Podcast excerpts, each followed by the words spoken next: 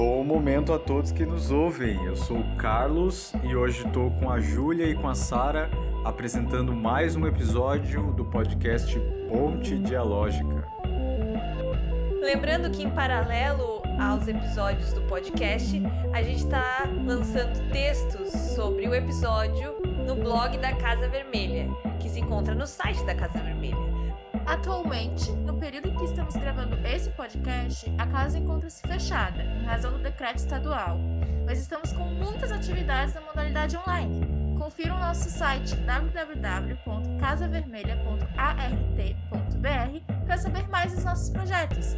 Confiram também nossas redes sociais. No Facebook vocês podem nos encontrar no link facebook.com.br MCC Casa Vermelha e no Instagram somos o arroba MCC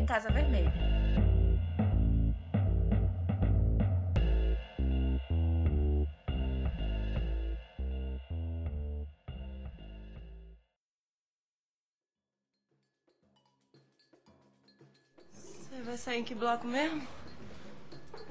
Rapaz, eu vou sair no Araqueto. Maraqueta, é? Passa. É, eu saio todo ano religioso. Agora tem uma coisa que todo mundo faz quando acaba tudo, independente de religião, raça, opção sexual, é ir pra Praça Castro Alves. Pra Castro Alves. Praça Castro Alves. Correndo o risco de quem não comparece a sofrer sérias penas dos orixás. Dos orixás, né? Eu você não desafiaria. Melhor não, né? Rapaz, melhor não. Do desejo de falar um pouco mais sobre a história do Brasil e a arte brasileira, pensamos em debater um pouco sobre a manifestação cultural que é tão importante para o nosso país, que é o Carnaval. Ela fala muito sobre a nossa história e também faz parte dela e tem as suas ligações com a política e a sociedade brasileira. E nós, muitas vezes, não conhecemos muito sobre a sua real influência na história e memória identitária do nosso país. Resolvemos chamar a Fabiola, que é historiadora e estuda sobre essa área. Conheçam então um pouquinho dela. Eu me chamo Fabiola Falcone Vieira, sou professora de História na Rede Estadual de Ensino há 10 anos, né? sou também historiadora e atualmente eu curso o doutorado em História no programa de pós-graduação da Universidade do Estado de Santa Catarina. A minha pesquisa né, no doutorado, tanto a do doutorado quanto a do mestrado, foi relacionada à temática do carnaval. O samba é um dos pontos principais, se não o principal, do carnaval. Mas quais suas origens? Como surge o samba no Brasil?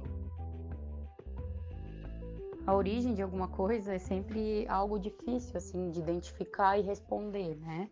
Mas a gente tem um consenso dentro da, da historiografia, na, é, nas universidades, né, nas pesquisas em relação ao carnaval, de que pelo menos o primeiro samba gravado né, e, e reconhecido como samba ele foi no Rio de Janeiro.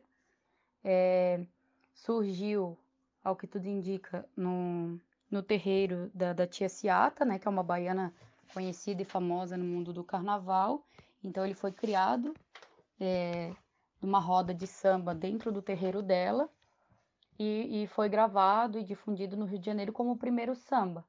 É, mas a gente tem também uma questão de que é, há um conflito entre o Rio de Janeiro e Salvador para decidir quem criou o samba, né? Ah, porque ambos os estados ele, eles têm uma ligação forte com, com a questão da, da música, da musicalidade, né? Então, a Tia Ciata era uma baiana também, ela vem para o Rio de Janeiro, mas é no Rio de Janeiro que, que o primeiro samba reconhecido é gravado e, e composto, né? Então, esse é um consenso assim que a gente tem. É, mas o samba, ele é de influência forte, né? Afro ele é, ele é um ele é um ritmo afro-brasileiro, né? Então isso é reconhecido também. E ele, claro, tem influência forte africana, né? Com a questão dos tambores, por isso a presença forte dentro dos terreiros, né? Mas ele também tem a participação e circulação de algumas pessoas da, das elites, assim, tanto tanto as pessoas, né, das classes populares, que foi quem criou os sambas, circulavam nos ambientes da elite, quanto as pessoas de elite circulavam é, no ambiente das classes populares e tinha uma troca de saberes, de musicalidade, né? pensando na música entre essas pessoas. E essa troca de saberes acaba é, ajudando na criação e aperfeiçoando também o samba, e ele vai sendo modificado ao longo do tempo e, e se tornando o que a gente conhece hoje, né? Então tem vários, a gente conhece vários estilos de samba. Tem o samba enredo, que é esse das escolas de samba, tem o chamado samba raiz, tem samba partido alto, é, depois tem uma variação que é o pagode. Então todos esses estilos eles vão sendo modificados ao longo do tempo, né? Mas que derivam da, desses, desses ritmos musicais que eram tocados nas classes populares, né? Como eu falei, circula nas elites, há uma troca cultural e depois acaba se, se transformando no que a gente conhece como samba.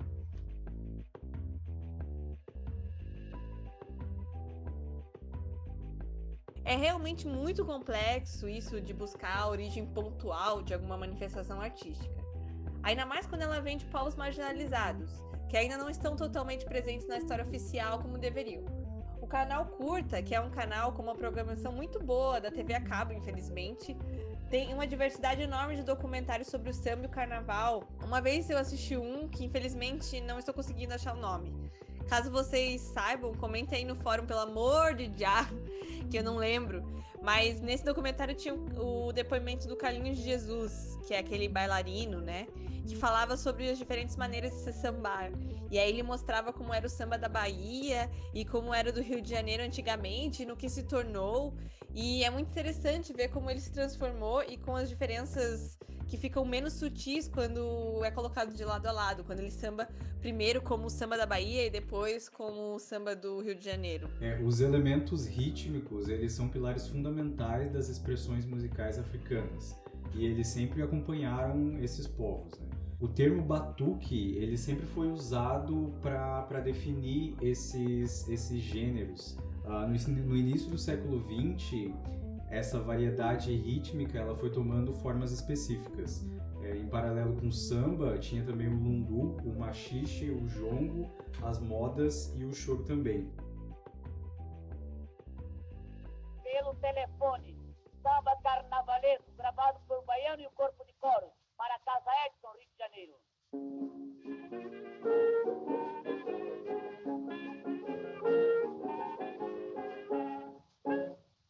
Chefe da folia pelo telefone manda me avisar que com alegria não se questione para se brincar.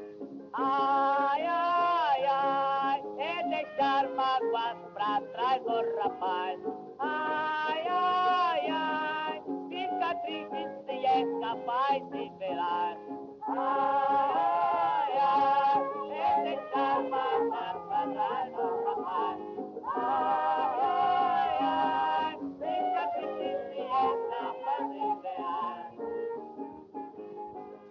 partir dessa origem, como o samba cresceu e se tornou um grande patrimônio cultural brasileiro, reconhecido internacionalmente como a marca do país? Os primeiros sambas, então, eles são gravados, eh, são, são confeccionados, né, gravados ali no final da década de 10, 1910, no início da década de 20, mais ou menos, no Brasil. É, mas eles, eles eram reconhecidos nesse momento como, como fruto de uma cultura malandra, assim. Então, o samba estava associado à malandragem, né? Ao não querer trabalhar, ao não querer fazer nada, ao viver na vadiagem. E isso era combatido pelos governos brasileiros. Quando Getúlio, em 1930, sobe ao poder, ele vai tentar fazer um movimento contrário, né? É, vai, através do, do Departamento de Imprensa e Propaganda, fiscalizar a produção desses sambas. Ele vai eleger o samba como algo é, símbolo nacional, né? Como alguma coisa que poderia ser aproveitada como símbolo nacional. E ele vai acabar promovendo concursos e, e, e e pagando esses sambistas ou exigindo que esses sambistas fizessem sambas relacionados a, ao nacionalismo, né? A questão do trabalho, como é bom trabalhar, como é bom é, ser um cidadão honesto. Então, é, é no governo de Getúlio Vargas que a gente vai ter essa transformação do samba, né? é, em algo que era considerado ruim, vamos dizer assim, né? De uma camada popular que estava associado à vadiagem e à malandragem, para algo que agora vai querer ser associado a algo bom, né? Então, ao nacional, a um símbolo nacional do Estado-nação e que está ligado ao trabalhismo, à cidadania, né? Getúlio vai construir esse, essas questões em torno do samba. E dali em diante, da década de 30 em diante, a gente vai acabar é, compreendendo o samba dessa forma. Então, as próprias camadas populares, né, vão ver é, nesses pedidos de Getúlio uma oportunidade de se integrar na sociedade brasileira, né, que tão racista é, e tão preconceituosa como foi e ainda é, né. Então, no momento ali da década de 30, a gente vai ter também o início da institucionalização das escolas de samba no Rio de Janeiro, por exemplo, né. Vai ser feitos concursos, é, vai se deixar de fazer na rua e vai começar a se fazer de forma organizada, né? Então isso tudo está ligado com um projeto de sociedade que o governo brasileiro queria e que ele busca elementos da cultura popular para poder ajudar nesse projeto de nação. O samba é um deles. Por além da questão cultural, que é uma produção cultural, sim, com certeza reconhecida, né, é, a gente tem essa, essa esse reconhecimento internacional. Né? É o próprio Estado brasileiro que vai fazer com que, dentro do país e fora do país, a gente seja reconhecido como o país do carnaval, como, como forma de exaltar uma cultura própria do país, né? E transformar ela em algo positivo, em uma produção positiva que é exclusiva da nossa nação e que por isso diferencia o Brasil é, de outras nações. Inclusive, diferencia no sentido é, de que as raças que aqui existem são harmoniosas, né? Há esse mito é, da igualdade racial no, no, país, né? Que nunca existiu, a gente sabe, como eu mencionei, é um país extremamente racista, mas que a confecção do samba, por ter né, e por circular nas camadas médias urbanas né, e nas camadas populares e ser constituído por essas camadas, essa troca cultural, e, e as pessoas participarem das festas e tal, vai fazer com que o mito da, da, da igualdade racial também seja percebido de forma positiva. Então, a gente faz samba, tudo acaba em carnaval, carnaval é uma festa popular, é uma festa para todos, né? Então, vai dar a impressão de que nós somos um país, é, comparado aos outros, que temos uma igualdade racial e que somos diferenciados por isso também. É, eu saio todo ano religioso. Agora tem uma coisa que todo mundo faz quando acaba tudo, independente de religião, raça, opção sexual, é ir pra Praça Castro Alves. Pra Castro Alves? Praça Castro Alves. Correndo o risco de quem não comparece a sofrer sérias penas dos orixás. Dos orixás, né?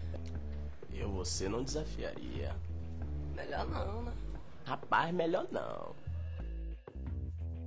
E não só o samba, né? Mas a capoeira, ela também vai sair desse status marginalizado do delinquente com símbolo nacional. O Vargas, nesse período, ele vai estar muito preocupado na busca desses signos e de transformar eles, dar a eles um status nacional. Não só a capoeira, mas o samba também, muito antes de ser aceito pela elite, ele está no berço da cultura brasileira. Eu acho que esse que é um dos signos do Brasil, né? Esse povo que foi escravizado e depois completamente marginalizado, resistindo. Resistências artísticas, o samba, a capoeira com profunda relação, muitas vezes, em sua origem, às performances religiosas no terreiro. Por algum motivo, esse comentário da Fabiola me lembrou o livro do Lima Barreto, O Triste Fim de Policarpo Quaresma, de 1915, que é um pouco anterior à Era Vargas. Foi um dos primeiros livros de literatura brasileira que eu li no colégio, à força, porque caí no vestibular, mas depois eu acabei gostando e gosto até hoje, porque ele tem uma narrativa muito interessante e subversiva do personagem do Major Policarpo, que é o principal, que começa buscando diversos signos de nacionalidade para exaltar o Brasil e vai se decepcionando um por um com a sua ideia de nação. Na epígrafe do livro, diz o seguinte: o grande inconveniente da vida real e o que a torna insuportável ao homem superior é que, se transferirem para ela os princípios do ideal, as qualidades tornam-se defeitos. de modo que muito frequentemente o homem completo tem bem menos sucesso na vida do que aquele que se move pelo egoísmo ou pela rotina vulgar. Bem, daria para fazer um episódio inteiro sobre esse livro, mas o ponto que me lembrou e me lembro, né, que quando eu era jovenzinha foi que chamou muita atenção é quando o personagem busca aprender violão, né? É, e os vizinhos ficam tipo, como assim, violão? Você é um cara tão importante, um major, vai se debruçar a esse instrumento menor, né? Que era um instrumento ligado à vagabundagem, né? O violão. Tanto que, se eu não me engano, o cara que vai dar aula para ele de violão era um cara preto, né? E é bem interessante esse, essa jornada, assim, do Major Policarpo. É, a apropriação desses símbolos marginais por parte do poder vigente é muito importante para estender o controle sobre esses grupos, difundir e fortalecer o grande mito brasileiro da igualdade racial. A Fabiola pontuou a profunda relação dos enredos com a história do Brasil. Mas como se deu e como funciona a transposição de um fato ou período histórico para um enredo de escola de samba? Qual a importância disso para a popularização da história do país? Para fazer essa transposição né, da história do Brasil é, para uma escola de samba, então há alguns passos. assim. Primeiro a escola decide qual o tema, né, e aí vai depender de cada escola. Cada uma tem uma forma diferente de como vai decidir a escolha do tema. Mas então, depois escolhido o tema, né, o, é, é, escrito um enredo, né, que pode ser feito pelo carnavalesco, ou a escola pode também é, escolher alguém para fazer esse enredo para ela, né, que é a história que vai ser contada na avenida, isso é o enredo da escola. A etapa seguinte é pensar no samba enredo, de que forma que essa história que a escola vai contar vai ser cantada na avenida, né, para ela poder passar na avenida, e depois a questão estética, né? Então, como ela vai ser essa história escrita vai ser transposta esteticamente para a avenida, nas alas, nas alegorias, né, que são os carros alegóricos. Então, isso tudo é feito por etapas e cada escola de samba tem uma forma diferente de fazer. Algumas fazem concurso, outras escolhem pessoas que vão fazer tanto o enredo quanto o samba enredo, outras escolhem o carnavalesco, né? É o carnavalesco que faz não só o enredo, né? Mas também a ele, às vezes ele ajuda a fazer o samba enredo, às vezes é, ele interfere em outras questões ali dentro da escola, às vezes não. Então é o carnavalesco quem vai produzir a estética da escola, né? E ele pode assumir outras funções também, mas como eu mencionei, é, cada escola de samba vai ter o seu modo, modo próprio de fazer, né? Porque são elas que vão decidir isso. Rapaz, eu vou sair no Araqueto. No Araqueto, é? Massa. É, eu saio todo ano religioso. E em questão da popularização da história do Brasil, é, a escola de samba vai ser um mecanismo muito eficiente, né? Principalmente para o Estado brasileiro, como eu mencionei. Então, ela vai acabar difundindo uma história oficial, né? Muito mais do que outros modelos de história, pensando lá no início, né? Na década de 30, 40, 50 e, e vai acabar que isso beneficia o governo, né? Porque a escola de samba consegue fazer ah, uma coisa que às vezes a academia, a universidade não consegue, né? Que é, é, é essa questão, é, é popularizar, é transmitir para uma quantidade muito maior de pessoas uma mensagem que às vezes a gente que está na academia não consegue. Só que isso tem consequências também, né? Qual é o tipo de história que as escolas de samba vão estar tá passando para o público, né? Como eu mencionei, na maioria das vezes é uma história oficial, essa baseada em fatos históricos relacionados ao governo. E em vários momentos a gente vai ter algumas escolas tratando de uma história de personagens mais populares ou de uma história é, que não seja essa exclusivamente do governo, né, de alguns outros acontecimentos, história da infância, história do amor, ou história de alguns outros elementos de subjetividade ou é, de sentimento, né, que, que também vão ser passados para as pessoas, mas acaba que o que fica na memória da população em geral é que a história só é história quando ela é essa vinculada ao governo, né, quando ela é essa que conta os fatos históricos ao qual o governo fez parte. Então, mudanças de governo, guerras, disputas políticas, né? as outras histórias, que seriam histórias de outros personagens, ou histórias, como eu falei, né, de sentimento da população no geral, de classes mais baixas, ela acaba não sendo considerada uma história é, verdadeira, vamos dizer assim, né, que é, é dessa forma que as pessoas consideram. Então, isso, isso causa é, um, um, uma questão que a gente tem dificuldade de resolver, né? De fazer com que as pessoas compreendam que história não é só a oficial do Estado, né? Atualmente, a gente teve algumas escolas de samba que tentaram né, é, inverter um pouquinho isso. E em outros momentos históricos também, né? Mas falo mais atualmente porque fica mais, mais fresco na nossa memória. Então, Paraíso do Tuiuti, em 2018, falando da questão da escravidão, né? falando da questão do trabalho, falando é, dos problemas que a gente enfrenta com o trabalho informal, com, com as leis trabalhistas.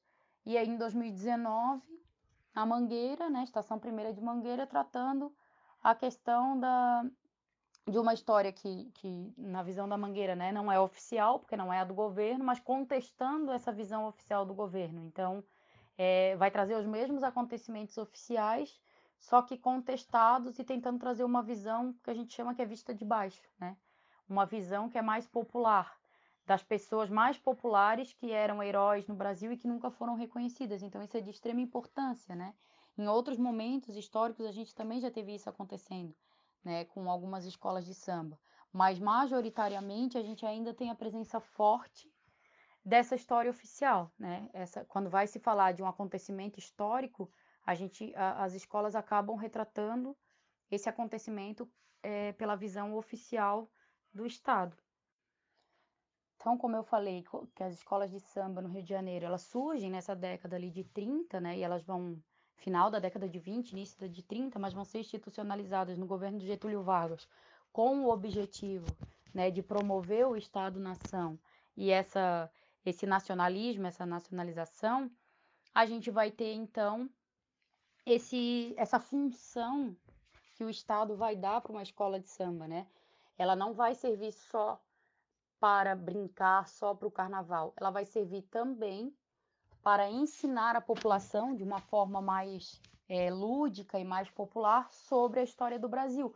Não é à toa que as escolas de samba, desde a sua criação, elas vão priorizar temas nacionais e os temas históricos, né? Como tu pediu para mim comentar.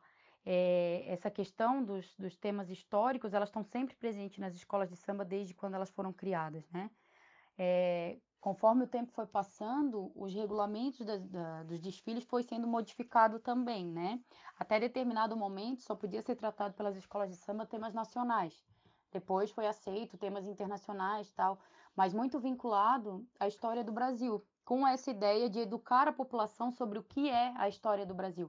Por isso, as escolas de samba costumam retratar muito, né, é, uma história que a gente chama de oficial, que é essa história do governo brasileiro, né? Então, essa a história contada pelo próprio governo, de heróis, é, de governos, né? É, Brasil República, Brasil Império, do imperador, da imperatriz. Então, tudo isso as escolas de samba retratavam, ainda retratam, né, como resquício dessa época, porque as coisas não somem, assim, não deixam de acontecer da noite para o dia, então elas ainda continuam reproduzindo esse tipo de história, mas em vários momentos históricos, como eu falei, que as escolas, de, a, a, as pessoas de, de camada popular, né, que são as que constituem as escolas de samba, elas vão acabar fazendo uma troca com o governo. Então, elas retratam essa história, elas se institucionalizam, sim, elas cumprem as determinações do governo, porém, elas também passam a representar a história delas mesmas.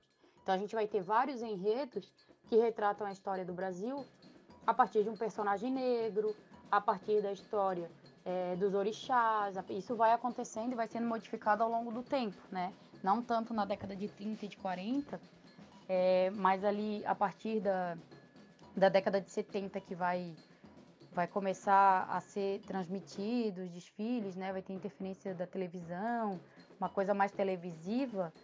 As escolas de samba vão começar a, a colocar personagens históricos que interessam a ela também né? E aí, um, de uma forma um pouco mais é, difundida, assim, que algumas escolas antes faziam, agora várias vão fazer. Então a gente tem essa questão muito forte ligada às escolas de samba, que é uma função de ensinar a história do Brasil também para a população em geral. Em vários lugares do Brasil tem festa de carnaval e desfile de escola de samba, inclusive em Florianópolis. A Fabiola pesquisa sobre isso e pedimos para que ela falasse um pouco sobre isso aqui para gente, sobre a sua origem, as principais escolas e a importância para a comunidade. É, no caso de Florianópolis, né, o carnaval tem forte influência do Rio de Janeiro. Então, é, foi na década de 40, final da década de 40 mais ou menos, que a primeira escola de samba foi criada aqui em Florianópolis, né, Protegidos da Princesa. Em 1948 é a data que ela registra como fundação e ela foi criada por marinheiros que tinham vindo do Rio de Janeiro para trabalhar em Florianópolis e se reuniram e decidiram criar a escola de samba. Então, o nosso carnaval, ele acaba, o nosso carnaval de avenida, né, ele acaba tendo essa influência forte do Rio de Janeiro. E aí a gente vai reproduzir algumas coisas, né, que são bem marcantes, que fazem parte do carnaval de lá. O desfile em avenida, a questão das alas, a questão do julgamento, né? Só que no início é, do nosso carnaval aqui em Florianópolis, ele não replicava exatamente o carnaval do Rio de Janeiro. Então ele era feito ali na Avenida Paulo Fontes, né? Era carnaval de rua, né? As escolas que as escolas de samba que existiam disputavam com as sociedades carnavalescas, que são outros grupos que formaram é, instituições do carnaval, né?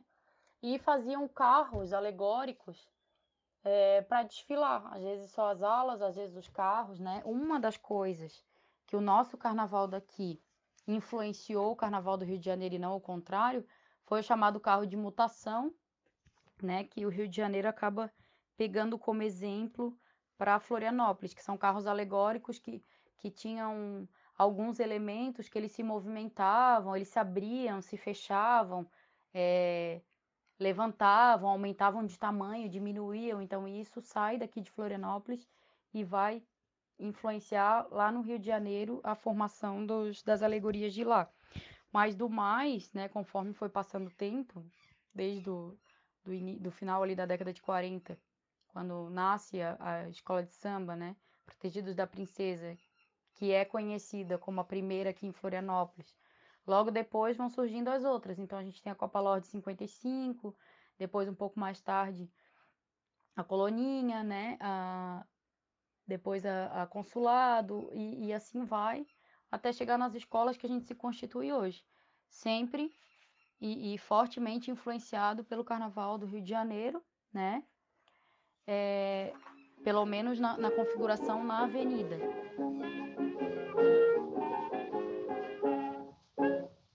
Chefe da folia pelo telefone manda me avisar. É, em relação a, ao surgimento também das escolas, né, aqui em Florianópolis, vai ser um pouco parecido também com o Rio de Janeiro, porque surge nas camadas populares, né? Então, são esses marinheiros que vêm do Rio de Janeiro e criam a escola aqui, mas eles criam também nos bairros populares, né? E as pessoas que vão participar da escola de samba são majoritariamente dessas camadas populares aqui em Florianópolis. Então, é, tal como no Rio de Janeiro, a escola de samba para a comunidade ela vai ser um espaço de expressão, né? Um espaço de, de luta, um espaço de usar a escola como algo é, que elas possam participar da sociedade no geral. Então, assim, é uma tentativa de tentar ser incluído numa sociedade que quer excluir essa população, né? E aí também, da mesma forma como eu falei, lá no Rio de Janeiro acontece aqui também. Vai ter um acordo com o poder público, né? E esse acordo vai ser mediado é, entre as camadas populares, uma camada média que também participa das escolas de samba, que também vai participar, né? E o governo aqui de Santa Catarina ou de Florianópolis, e aí vão estar o tempo inteiro negociando as questões do carnaval, né? E a participação dessas pessoas também no carnaval. Então, é, para além dessa questão política, né, que a escola de samba vai proporcionar para as pessoas, essa, essa participação política na sociedade, a gente tem uma questão também de ensino, de aprendizagem, né? É dentro das escolas de samba que é transmitido um saber relacionado ao samba, um saber relacionado à dança, ao mestre-sala, ao porta-bandeira, um saber relacionado a confeccionar as roupas, as fantasias, né? São todos saberes que são a, a, gente considera como popular, né? Porque não não adentra o mundo acadêmico, o mundo da educação formal, né? É, mas que também é um outro tipo de saber que são as escolas de samba nessas comunidades que são responsáveis por isso. E as pessoas que participam da escola de samba é quem vão se tornar os educadores, né? Então, não vai precisar ter uma educação formal para se tornar um educador dentro da escola de samba. É, essa, essa transmissão de saber, ela vai acontecer de geração para geração. Então, é o pai de fulano que já era sambista, que vai passar para o filho, que vai passar para o neto e assim por diante. E aí as outras pessoas, né, que participam também da escola de samba, que não fazem parte da comunidade, também vão aprender dessa forma. É claro que ao longo do tempo, a gente foi tendo a profissionalização de alguns setores da escola, de algumas pessoas, né? E essas pessoas que são profissionais também vão adentrar o espaço da escola de samba. Mas ainda assim, há uma participação maciça das comunidades, né? E para essas comunidades, a escola de samba é de extrema importância. Então, ela não é só algo relacionado ao desfile. Ela tem um calendário próprio, ela funciona o ano inteiro, né? O desfile que a gente vê ali na televisão, que vê no, no sambódromo ali, ele é o fim de um ciclo para todas as pessoas que estão envolvidas com o carnaval. Então, é de extrema importância para essas pessoas a participação na escola de samba. É como se essa, essa participação ela fosse um, um outro tempo, né, que a pessoa vivencia. Então não é o tempo do trabalho formal, não é o tempo da escola formal, também não é um tempo só de lazer para essas pessoas, porque a escola de samba é um compromisso, ela é um compromisso social, né? Então é, é, uma, é um tempo de um compromisso social que elas têm com o desenvolvimento do desfile ao longo do ano. E aí nesse compromisso social, a gente tem uma série de questões políticas envolvidas, então às vezes luta em favor da comunidade, né? Ah, uma ajuda em favor de alguém que está precisando na comunidade também, é, como eu mencionei, a transmissão de saberes, é, luta por espaço de escola, daí formal, né? Luta por trabalho, uma, uma série de questões que a gente poderia pontuar aqui, poderia ficar muito tempo pontuando, mas que são de extrema importância para as comunidades que participam majoritariamente da escola de samba e que fazem com que ela chegue no desfile no final, né? É, que ela apresente o desfile que a gente acaba vendo na televisão. No Rio de Janeiro, em uma proporção muito maior, né? Porque as comunidades lá são muito maiores do que as comunidades aqui, e aqui em Florianópolis numa proporção um pouco menor, mas assim é, não não menos importante, entende? Ambas as escolas de samba promovem uma participação política é, e social efetiva nessas comunidades, né? Claro que não são iguais, uma não é espelho da outra, né? Florianópolis não é espelho do Rio de Janeiro, se espelha em algumas coisas, mas cada uma tem sua especificidade. Então, a forma de lutar, a forma de interagir, quais as lutas essas escolas de samba vão promover, fica por decisão local, né? É, as pessoas envolvidas nas escolas de samba que vão decidir quais as lutas devem ser lutadas, quais ah, as pautas devem ser seguidas sobre o que lutar ou não lutar, né? É, o que fazer ou o que não fazer. Então, daí é onde a gente vai ter uma diferença grande, né? Com as questões do Rio de Janeiro, que são umas, e com as questões aqui de Florianópolis, que são outras, né? E o envolvimento das escolas de samba com o poder político do Rio de Janeiro é um, e o envolvimento das escolas de samba com o poder político de Florianópolis e Santa Catarina é outro. É muito legal ouvir isso que a Fabiola conta sobre as escolas de samba, sobre todo o movimento delas. É, o carnaval como peça de construção identitária, e não só a identidade de um povo, como a gente vinha falando, ou identidade nacional e de resistência, mas uma identidade mais a nível micro, da comunidade, de cada integrante que faz parte da escola de samba, de como essa, essa comunidade se fortalece com as pautas da escola tem um impacto muito grande na subjetividade de cada integrante que compõe. O carnaval, um elemento cultural tão vivo que fala sobre arte, dança, música, mas fala muito mais. Fala de cooperação, Fala de economia criativa, de pauta política, de consciência social e consciência histórica também. Até eu vir morar em Floripa, eu sabia mal e mal que aqui tinha carnaval. Eu sou de Joaçaba e aqui tem um baita carnaval com desfile que fez uma parte forte da minha vida. Minha família sempre participou e eu já desfilei algumas vezes por diversão. Eu amo a foliazinha. Mas aí, por curiosidade, fui pesquisar no Google outras cidades que tinham desfile de escola de samba e fiquei pasma, fiquei pasma mesmo, porque achei uma lista no Wikipedia chamada Lista de Escolas de Samba do Brasil que tem todos de todos os lugares do país. E tem muitas cidades que tem desfile que eu não fazia ideia. Do norte ao sul, interior, litoral. Sugiro que vocês vão lá dar uma olhada. Está com alguns nomes que eu achei bonitinhos de escola de samba.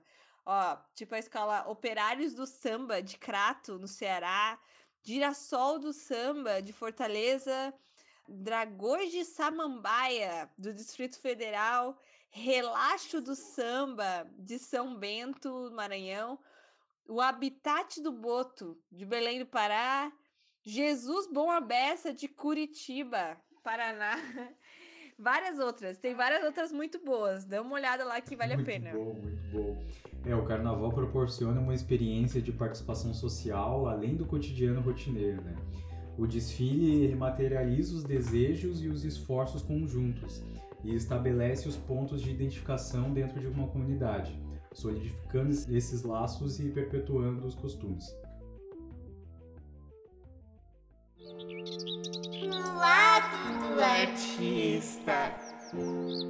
Hoje, no nosso quadro Lado do Artista, temos o depoimento de pessoas que eu conheço há muito tempo, que são os participantes de carnaval do Carnaval de Joaçaba, Fernanda Zamoner, que é porta-bandeira, e o seu pai Jorge Zamaner, que é carnavalesco e são responsáveis pela Escola de Samba Unidos do Grande Vale, aqui de Joaçaba, Santa Catarina. Bom, eu sou Jorge Fernandes Amoner, moro em Joaçaba, sou formado na área das artes, fundador do Grupo Queijo, dirigi por muitos anos o grupo, diretor de teatro. Hoje presidente da Acadêmicos do Grande Vale, uma escola de, de samba, né? minha vida quase toda como professor universitário, mas também paralelamente a gente trabalhou sempre com o carnaval em Joaçaba, aproximadamente 40 anos ou até mais. Tem uma relação muito íntima com a questão da arte, né? Uh, já no início, quando a gente fundou o Tejo, como eu falei, grupo de teatro aproximadamente 40 anos, já era nesse sentido de de buscar um espaço, né? A cidade era pequena, Joaçaba, e os artistas queriam um espaço para trabalhar. Logo depois, com uma certa dificuldade pela falta de espaço, a gente acabou indo buscar rua, né? Por isso eu acho até que na época surgiu a escola de samba Vale Samba, justamente por essa dificuldade de espaços para desenvolver o teatro na época, né? A gente sentia essa necessidade de ter um, um espaço não só particular, mas um espaço público.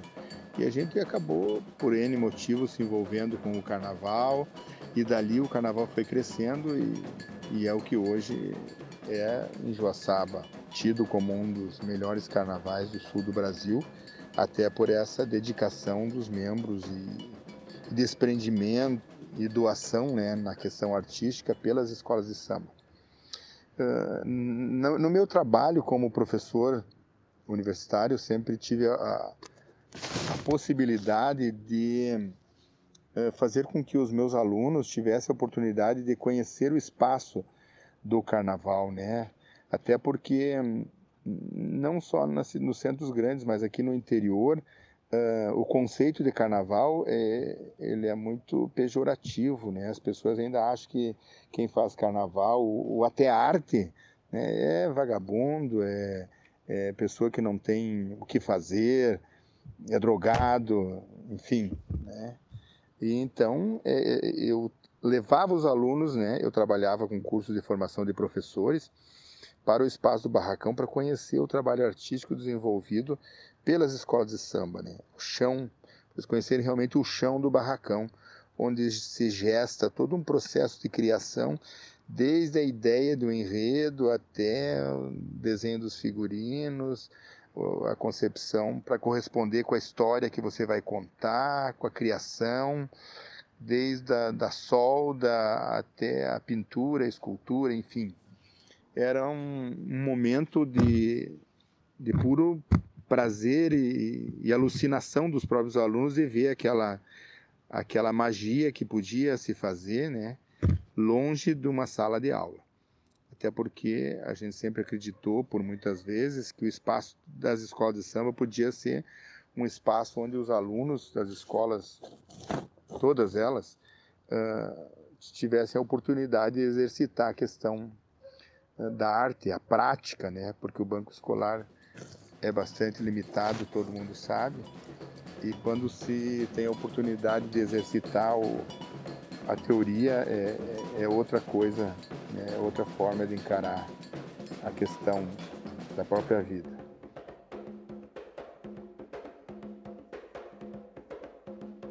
A faculdade, como eu falei, me deu essa, essa, essa possibilidade né, de eu aprender nessa relação com os meus próprios alunos e exercitar esse, esse processo de criação. Eu acho que foi uma da, e, e acho que não. Uh, tenho certeza que hoje ainda é um espaço onde está se perdendo, né? Porque os alunos ou as próprias comunidades ou as, os próprios, o próprio poder público não dá atenção porque os, as diretorias de, de, educação dos municípios poderiam uh, viabilizar uma forma né, legal onde fosse uh, dado a oportunidade desses alunos e professores estarem ministrando ou vivenciando suas experiências dentro de, do espaço de uma escola de samba. Até porque hoje a nossa escola tem esse objetivo, né? É, do exercício da criação a partir do processo de que a gente precisa, a partir do nada ou do pouco, criar algo que você se obriga a fazer mesmo sem dinheiro. Isso é muito bacana, porque o exercício dessa criação faz com que você, eh, quando não tem o recurso financeiro, eh, coloque o seu cérebro a funcionar eh, de uma forma mais acelerada, até porque a gente é muito preguiçoso nesse sentido. Quer dizer, se você tem o dinheiro, se você tem o recurso, você compra, você dá um jeitinho, você uh, paga outra pessoa para fazer, você, né, o, o, dinheiro faz milagres. Agora, quando você não tem o recurso financeiro, né, e quer fazer um projeto onde envolva toda a sua comunidade, como é o caso da nossa escola de samba, onde uh, não só envolva, porque o carnaval tem esse, essa característica, né, que é um espaço onde as diferenças se juntam para, para se fazer uma, uma coisa só.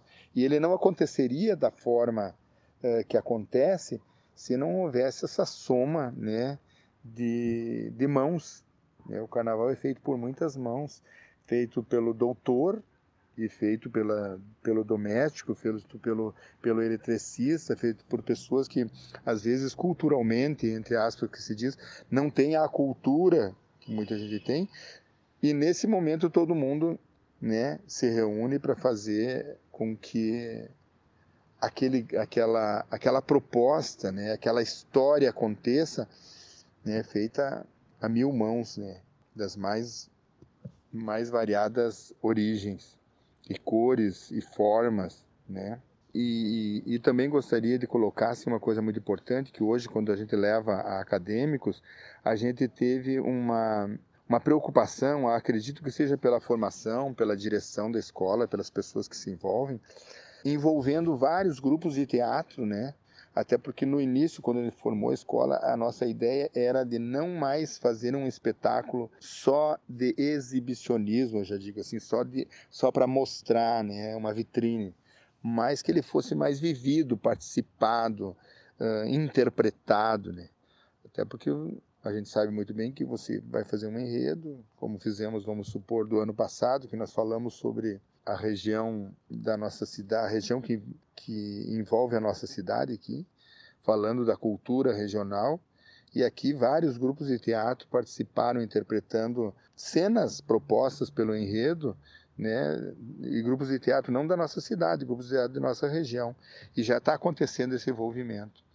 E isso é muito bonito, dá um prazer muito grande. Eu acho que, no fundo, no fundo, o objetivo uh, de todo mundo é ver que existe a possibilidade de se somar esforços, mesmo quando muitos não acreditam que é possível, a coisa acontecer e todo mundo se sentir parte dessa, dessa obra, né? Sentir que sem ele não aconteceria. É uma soma de esforços e um, um produto final em que deixa todo mundo muito orgulhoso daquilo que fez. E ele acontece, como eu falei antes, com a mão de todos. Eu acho que que é o nosso trabalho aqui a nível de teatro e arte, escola de samba, enfim, essa junção que a arte possibilita.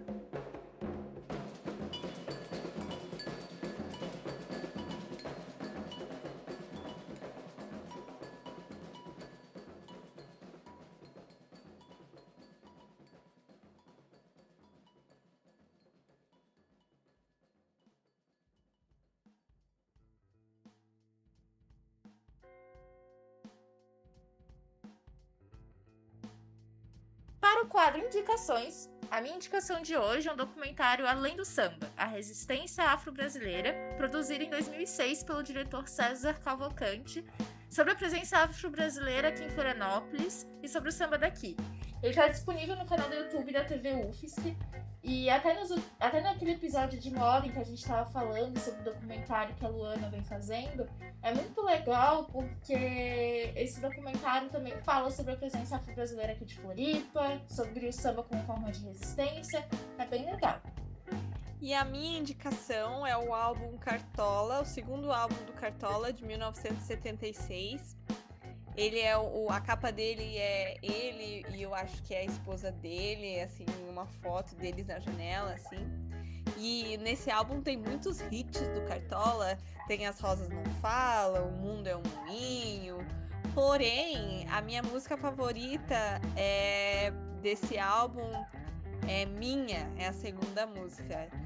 É muito linda essa música, é muito triste, é uma melancolia assim, muito fofa e maravilhosa.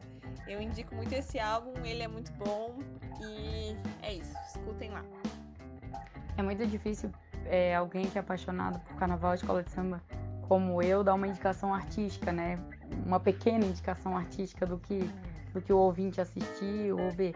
Mas enfim, fala, falando em Florianópolis, é, há dois desfiles que é, me comovem bastante e eu gosto muito, assim, tanto esteticamente quanto poeticamente é, que é o Carnaval da Protegidos da Princesa de 2015, com o enredo que a gente conta a história de Florianópolis, né? Que a Protegidos conta a história de Florianópolis. Se chama Emoldurado pelo Mar, uma história que me representa. E em 2016, é, que, que a escola fala sobre a Rússia, né? Então o enredo se chama Primaveras Russas, uma história do mundo em partituras. É, e são dois enredos muito bonitos, assim, ambos estão disponíveis no YouTube e eu recomendo muito que as pessoas assistam e vejam é, a beleza e a poesia que tem os desfiles. Do Rio de Janeiro, né, que a gente acaba tendo como referência porque vê bastante na televisão, eu já dei duas indicações, então, muito recentes e muito bonitas também, né, e ficaram marcadas agora recentemente que é o desfile de 2018 do Paraíso do Tuiuti e o desfile de 2019 da Estação Primeira de Mangueira, ambos também disponíveis no YouTube ou na internet para quem quiser pesquisar e assistir. A minha indicação ela segue na linha dos documentários. É um documentário muito massa de 69 que se chama Saravá. Ele foi feito por um documentarista francês que, que vem para o Brasil, é, dá uma, uma rodada ali no Rio de Janeiro. Ele conversa com um monte de figura muito importante da música brasileira, é, o Pixinguinha, só para ter uma noção, é, com Baden Powell, com Paulinho da Viola. E nesse documentário tem muita informação sobre os tipos de samba, sobre os principais elementos que, que, foram, que foram apropriados e que são a marca registrada disso, né, a influência do candomblé em todo esse processo. É, o Baden Powell também comenta sobre toda a pesquisa que ele fez para a elaboração do, dos afro-sambas ali junto com o Vinícius de Moraes. É, os afro-sambas, eles são meio que o produto né, dessa pesquisa que ele fez e o documentário está no YouTube, né, é bom aproveitar enquanto ele está lá. Muito bom, vale muito a assistida.